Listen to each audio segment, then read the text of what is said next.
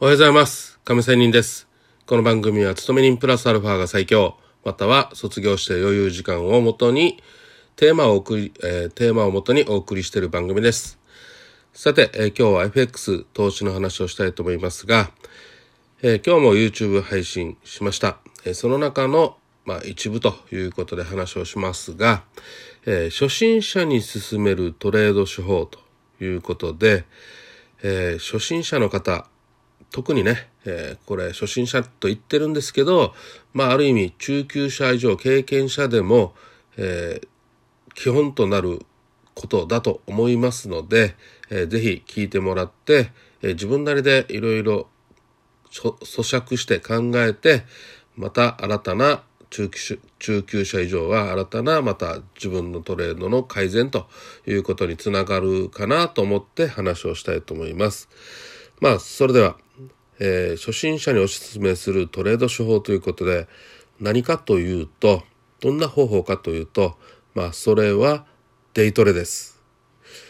デイトレが一番基本的にお勧めします。まあこれ初心者こそ勧めると言いたいんですが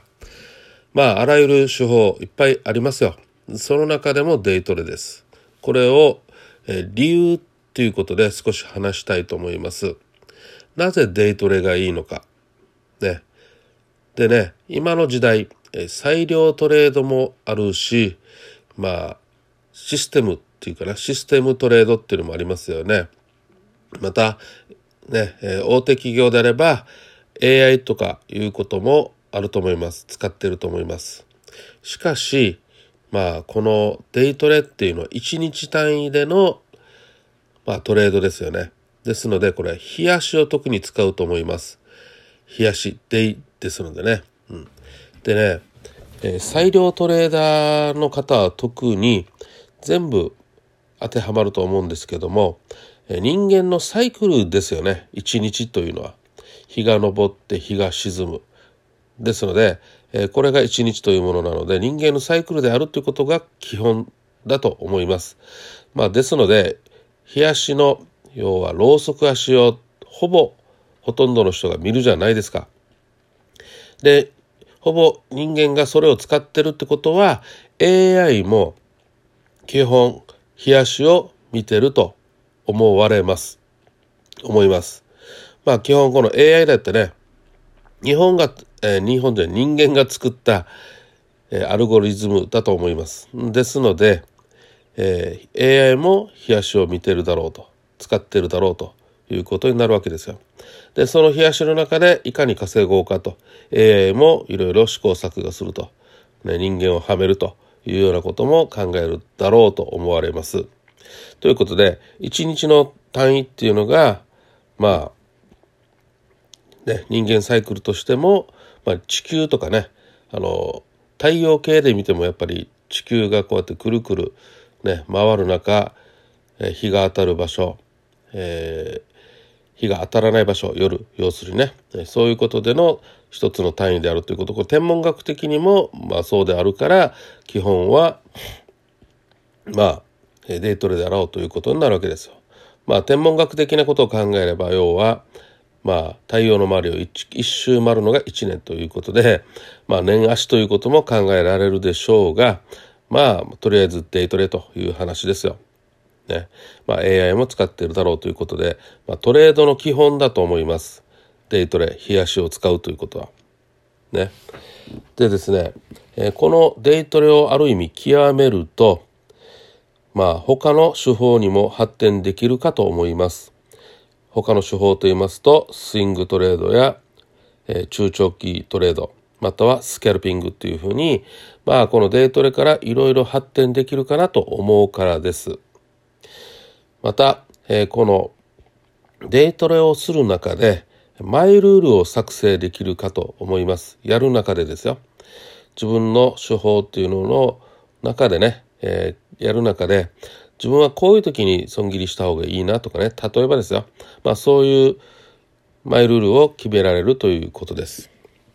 さて、えーじゃあ具体的な手法という話で話を進めていきたいと思いますがまあ1日1回のトレードです。1日1回しかトレードをやっていけないという手法。これは一つの方法です。まあ、マイルールと言ってもいいかもしれませんが、まあ、手法と言っておきましょう。1日1回のトレード。で、次。1日5000円のトレードっていう手法です。これは5000円のトレードってどういう意味かって言えば、えー、負け5000円で終わる。勝ち5000円で終わる。まあ、要はポジションを閉じるということです。まあ今日は提案ということなので手法を一つ、えー、言っています。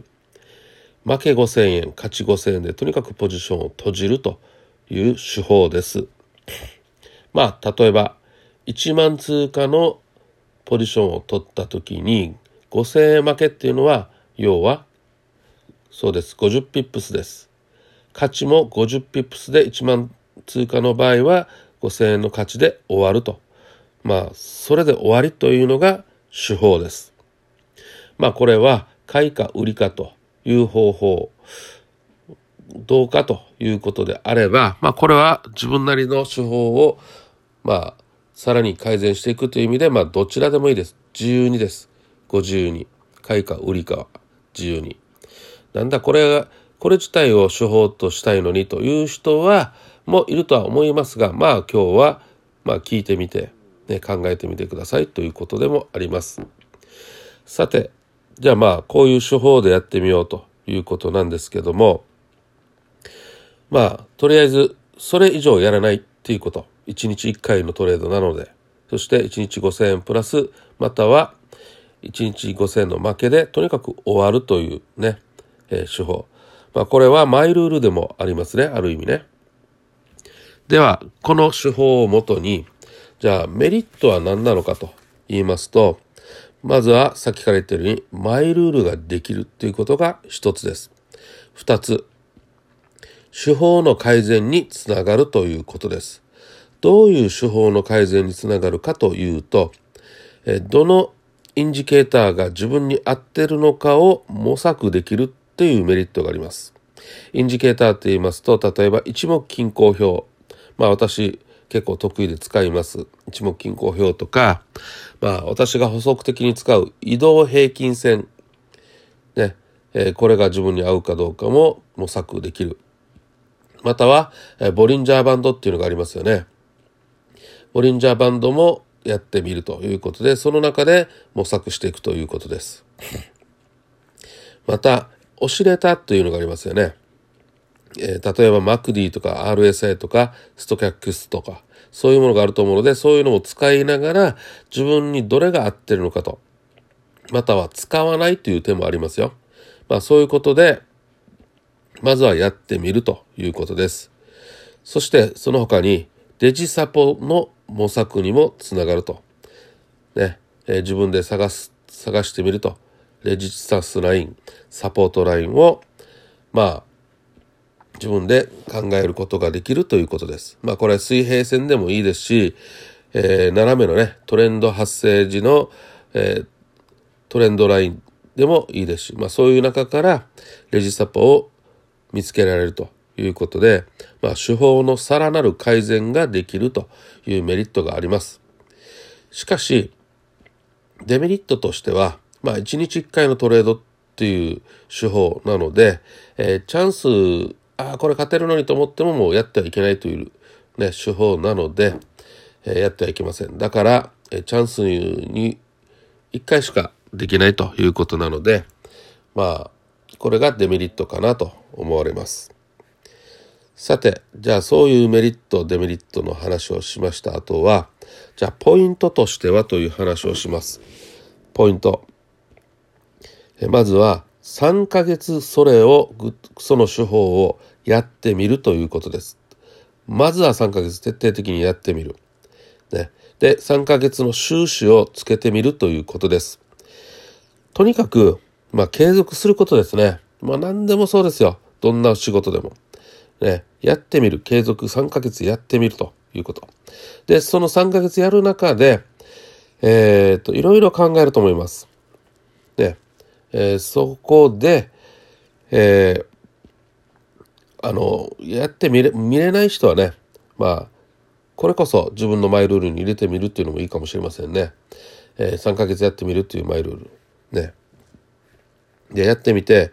えー、マイナスであればさらなる改善が必要だということにはなるわけですよ。それでいいじゃないですか。ね。えー、次。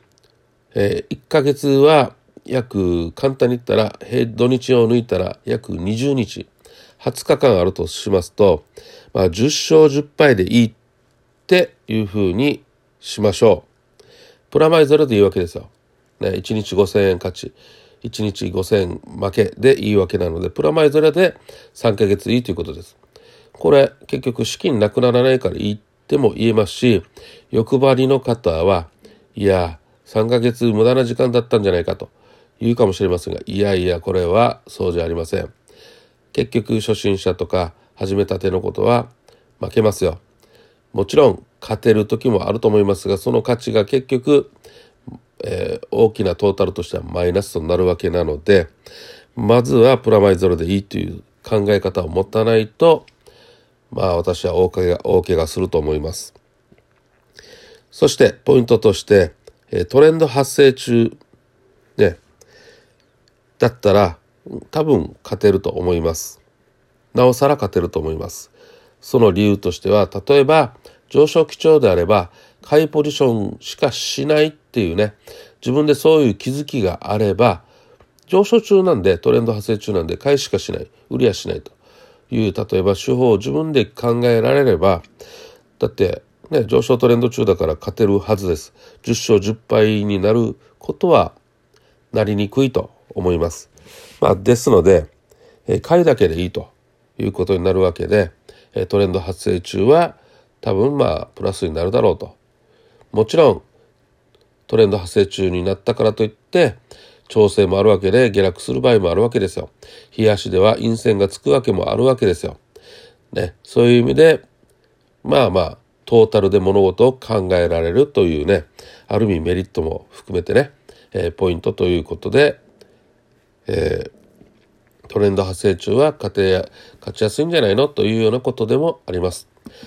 ということで、えー、今日は初心者に、えおすすめするトレード手法のたくさんある中の一つということで紹介してみました。いかがだったでしょうか？